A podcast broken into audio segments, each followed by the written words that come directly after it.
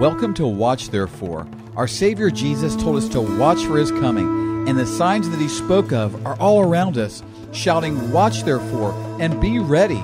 So join me, Dove Schwartz, as we learn to watch and prepare for the coming of our great God and Savior, Jesus Christ. Now, today's program was recorded at Calvary Chapel Beth Shalom in Pearland, and I'd like to invite all of our listeners in the Houston area to join us at Calvary Chapel in Pearland, where the Bible is taught line upon line, chapter upon chapter, book upon book, where prayer is a priority, and where fellowship is something we experience together as Jesus, our Savior, walks in our midst by the power of the Holy Spirit. Now, Ray Jensen is the new pastor at Calvary Chapel, Beth Shalom, and the Lord has raised him up to lead this congregation in this critical hour just before the coming of Messiah Jesus. Listen today, and we pray you're blessed. And you shall take this rod in your hand with which you shall do the signs. Now, when Moses suggested God get a replacement, what did God do? Boy, he got mad. Why did God get angry? Moses was speaking more out of disobedience than just fear. Now he had fear and disobedience running side by side. Did you know that when God tells you to do something and you don't do it, for one thing, for you it becomes sin, but sin angers God. I want to address all the people out there that say they're a Christian, but they won't do what God commands them to do. Perhaps the reason you've got so much mess going on in your life is because you refuse to do what God tells you to do. If you don't stand under an umbrella, what happens? You're going to get wet. I know some people that are out in the storm and they're wet. And why am I wet? I'm standing with an umbrella. Well, get under the umbrella and they'll get under the umbrella in like five seconds. Well, I'm not dry yet. And they get mad and they leave. And they go back out in the rain. Get under the will of God. And it may take a little bit of time. It may you got to take a while to dry off. But he will dry you off. Those problems will come off. Give it time. But you got to stay there. Do what God tells you to do. You may have every excuse in the book why it's okay for you of all people do not have to obey God, as though for some reason the entire fabric of the universe and all the governing powers of all that God rules over pertains to everything and everybody but you. This makes God angry. That's why it's best to repent of what God's Word says is sin. Notice what I just said of what God's Word says is sin. I don't play political correctness about all these fancy fads going out there that people say, well, that's not sin anymore. What God's word says is sin is sin. To get rid of that stuff and get into obedience. Some people say, get under God's authority. Hey, you're under God's authority whether you obey Him or not. Did you know that? If you reject God and His way of salvation all the way to the point of your death, then under His authority, you will be cast into, eternal condemnation for all eternity. However, as God is merciful and gracious, He offers a way to be saved from all of this through Jesus Christ. And so, if you will leave your old life and come to Jesus and allow to be made new and follow Jesus in faith, then by God's authority, you will be given eternal life. If you're going to say you're a believer, get under God's will. You're already under His authority. Disobedience makes God angry. You don't want God's anger in your life. But check this out. Even though God was angry with Moses, He told Moses that He would still let his brother speak for him. What we see here is God still working for the salvation of his people, even though his people make him mad? Again, I got to cash in on this. Do you know that your sins have angered God? If you're afraid that you have made God mad, and if that scares you, I want to let you know right now you can make Jesus Christ your Lord and Savior tonight, and all of the sins that you will have ever committed will come off of you and go to Jesus Christ on the cross all the wrath of God that should fall on you will instead fall upon Jesus Christ at the cross. That's how we are saved. That's why Jesus is the only way to the Father, to eternal life. And so, like with Moses here, even though he had provoked God's anger, like we provoke God's anger with our sin, God still has a way to work in us. And why in the world would God do this for us? Because He loves you. Pure and simple. Don't complicate it. God just loves you. And so, what's interesting here, God is still trying to encourage Moses and strip him of excuses by offering him a spokesman. So, in Exodus 4 and 18, so Moses went and returned to Jethro, his father in law, and said to him, Please let me go and return to my brethren who are in Egypt, and see whether they are still alive. And Jethro said to Moses, Go in peace. Now the Lord said to Moses in Midian, Go return to Egypt, for all the men who sought your life are dead. Then Moses took his wife and his sons and set them on a donkey, and he returned to the land of Egypt. And Moses took the rod of God in his hand. And the Lord said to Moses, When you go back to Egypt, see that you do all those wonders before Pharaoh, which I have put in your hand. But I will harden his heart, so that he will not let the people go. Then you shall say to Pharaoh, Thus says the Lord, Israel is my son, my firstborn. So I say to you, Let my son go, that he may serve me. But if you refuse to let him go, indeed I will kill your son your firstborn. Wow, this is God? This Americanized God that we invented that loves everybody no, what they, no matter what they do. You don't have to repent. You don't have to change. You don't have to stop, you drop your sins. You can just keep being whoever you are, and I'll save you in a way because I just love you so much. Oh, and by the way, you don't have to serve or do anything. I just want to throw blessings and money all over you all the time. That's a false God. He does not exist. This God here is God he said, I will kill your son. Well, that don't sound right to me, Ray. Welcome to the Bible. But did you notice that even after all Moses' objections and excuses and his justifications and make somebody else do it, God is still encouraging him. He told him, All the people who sought your life are dead. That's encouraging. That was one of his big reasons for not going back. Pharaoh is dead. The friends of the Egyptian that he killed are dead. Everybody's gone. God cleared the way out for Moses to have no excuses. When you decide to walk in God's will, He'll clear your path. Don't burden yourself with how you're going to do everything. That's God's job. Just do the part He told you to do. God took out all the guys that were after Moses. So now Moses just had to walk in and do what God told him to do. So Moses asked Jethro permission to return to Egypt. Now, Moses regarded his father in law with respect. After all, he married his daughter. So it was only right for him to ask Jethro to leave, even though he'd been ordered by God to go. Now, young people today, they really need to get a hold of this, what just happened here. They need to learn about respecting authority. Respect your elders, respect your parents. It's a godly thing to do so. Don't roll your eyes at them and stop thinking you know better than they do. They were here first, they're farther down the highway than you are, and they have given everything just to have you in their lives. So respect your parents and elders. 2 Timothy 3 says that in the last days, one of the signs that we are indeed in the last days is that children will be disobedient to their parents and disrespectful and dishonoring them. One of the Ten Commandments is honor your father and mother.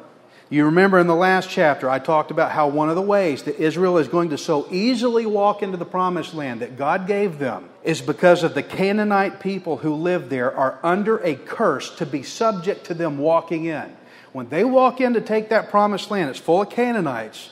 How are they supposed to walk in so easy? The Canaanites are under a curse under Israel, all because of Noah. Noah was dishonored by his son Ham, and that curse has been carried down a long way, all the way to the point where point to where when the Israelites come in to take the land from Ham's descendants, which are the Canaanites, that they're just going to walk in and take it. So, if you dishonor your parents, you're creating bigger problems than you can handle honor your parents. And Moses did this by asking Jethro if he could leave for Egypt as he was now walking in obedience to God. But then God told Moses more about his demonstration of God's power to Pharaoh. God said it would not do anything to persuade Pharaoh because God was going to harden Pharaoh's heart. Now, I know what some of you are thinking. Well, that does not sound fair.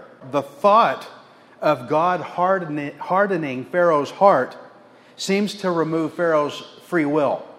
But we have to notice that God said, I will harden. Pharaoh already had a hard heart. That's one thing. He already had a hard, hardened heart. Pharaoh had already chosen on his own to have a hard heart towards Israel. But the question still hangs in the air why would God harden Pharaoh's heart? Just so that he could judge Egypt more severely with more plagues that were coming. First of all, Pharaoh was not innocent, nor was he a godly man. He was a brutal dictator, and he himself pushed the abuse and the oppression of all the Israelites. Now, we got to remember what kinds of people the Egyptians were at this time. The previous Pharaoh ordered defenseless newborn males drowned in the river. And so, this Pharaoh that God hardened was an evil man. And the nation that he ruled agreed with all of his evil actions upon Israel.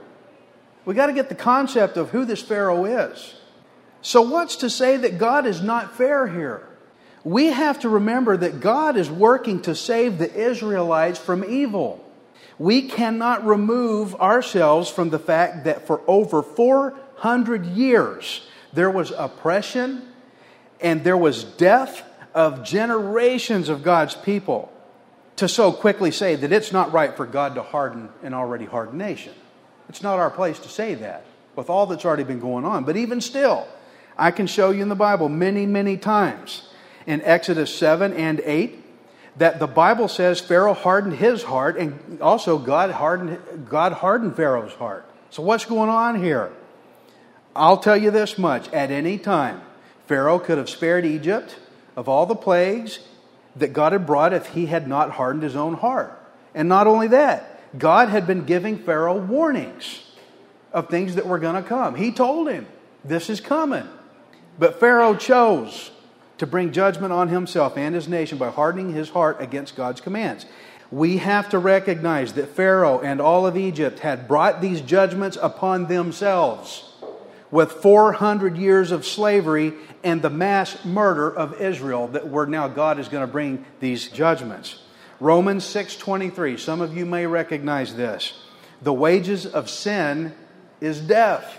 400 years of oppressing God's people. If God had just totally obliterated Egypt right off the map, then that would have been just and right for God to do that as sinners. You know what? Same with this United States, same with me.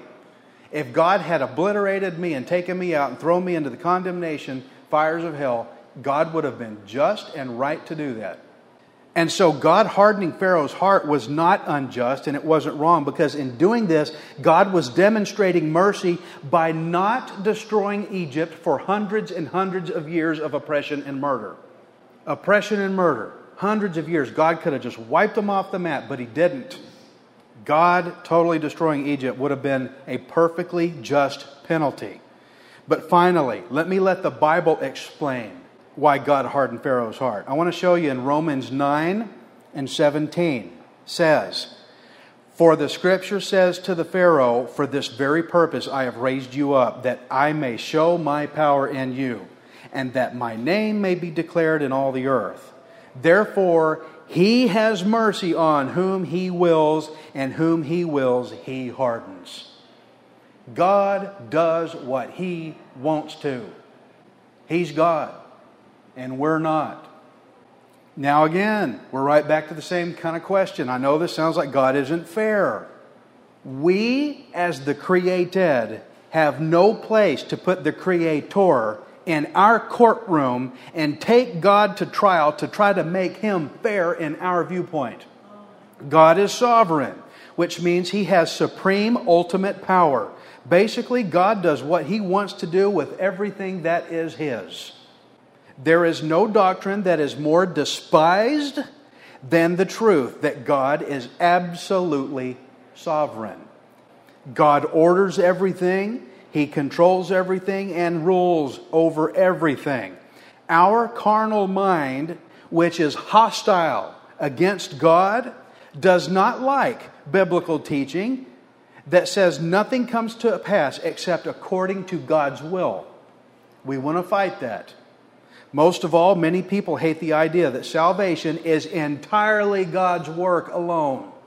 We like to believe we have some kind of part in it, like I did something for part of my salvation. That's not the case. If God hardens whoever he wants to and has compassion on whoever he wants to, then according to John 6:65, as Jesus said, he says, Therefore I have said to you that no one can come to me unless it has been granted to him by my Father.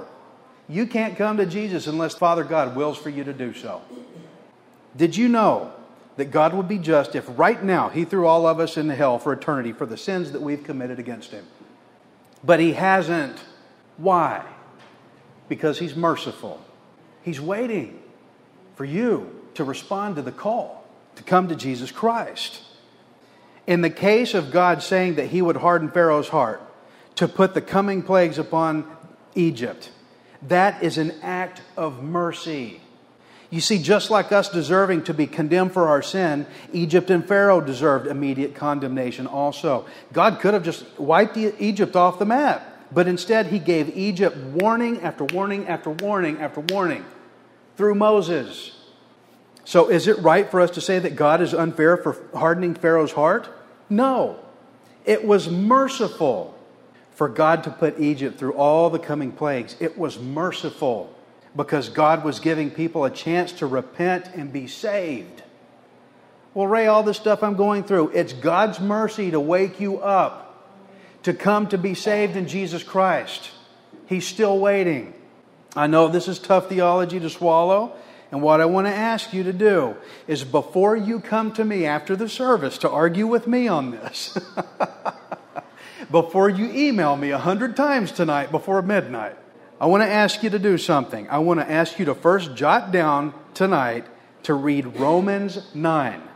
Jot that in your notes. Roman 9, Romans 9, before you ask me, that will clear a lot of this up. I don't have time to go into Romans 9 but that'll clear a lot of it. All I can say is this if you can sense that God is drawing you to His Son Jesus, I strongly urge you to respond to His draw because God may be wanting you to be saved in Jesus tonight.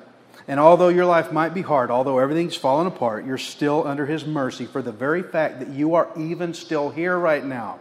Bottom line is this God uses people to fulfill various parts of His plan. And here in this snapshot of time in Exodus 4, God raised up this particular Pharaoh for this occasion so that in his rebellion against God, he might be an instrument used for God's glory. Whether you are with God or against him, God is going to use you for his glory. It's best to just submit to God's will rather than rebel. And so God wanted Moses to tell Pharaoh, Israel is my son, Israel is my firstborn. So I say to you, let my son go that he may serve me. But if you refuse to let him go, indeed I will kill your son, your firstborn. Now, since, since Pharaoh's heart would remain calloused and hard, it was necessary to compel him by the plagues here the death of the firstborn that we will get into. Egyptians prized their first sons above the others. It's something special and so Israel is God's son and therefore is extra special to God. Hosea 11, verse 1 says, When Israel was a child, I loved him, and out of Egypt I called my son. Exodus 4 and 24.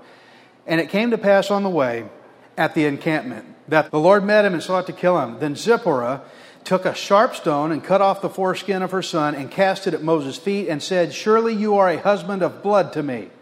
So he let him go. Then he said, You are a husband of blood because of the circumcision. what?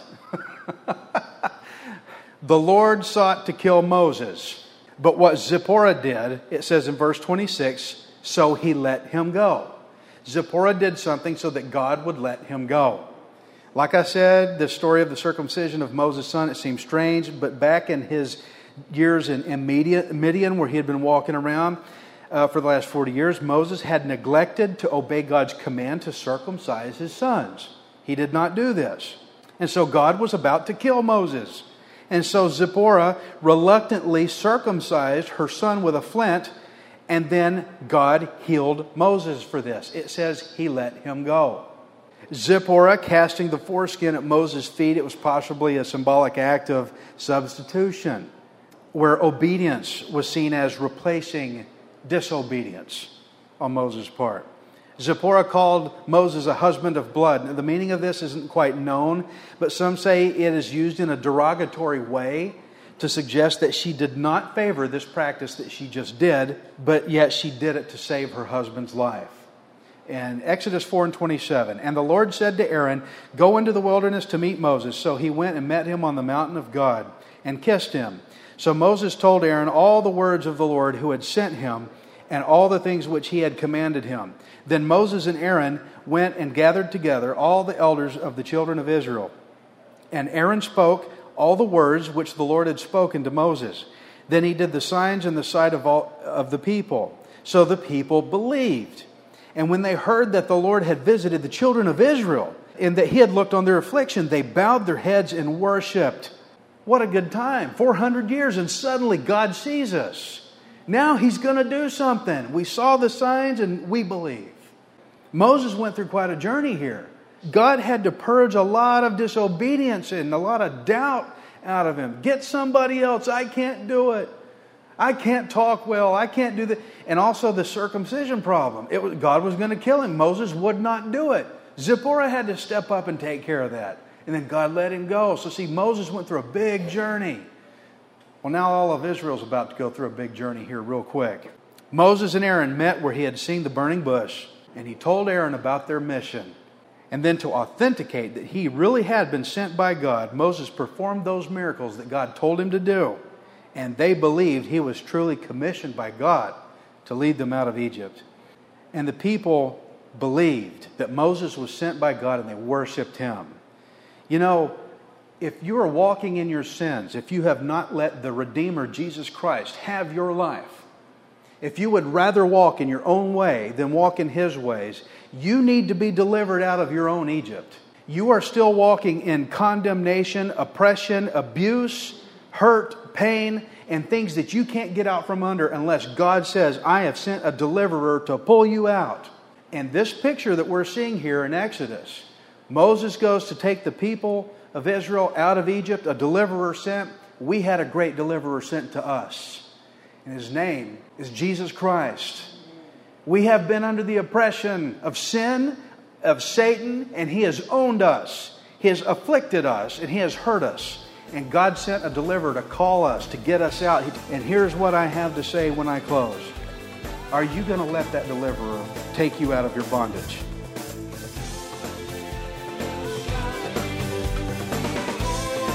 Thanks for listening today, and please join me every day, Monday through Friday, unless our Lord Jesus returns for us this week. This program is listener supported and depends on tax deductible donations to stay on the air.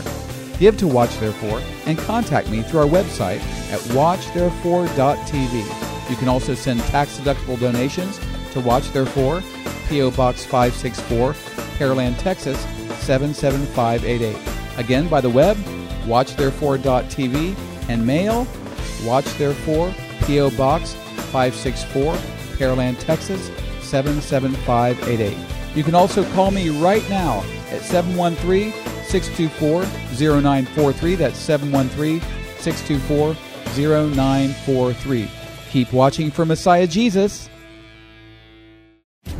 This is John Peak with Israeli Self Defense and Fitness. We are the new breed of martial arts and fitness designed to give you the understanding and skills to defend yourself and your family against an attack or threat by an armed or unarmed attacker or multiple attackers.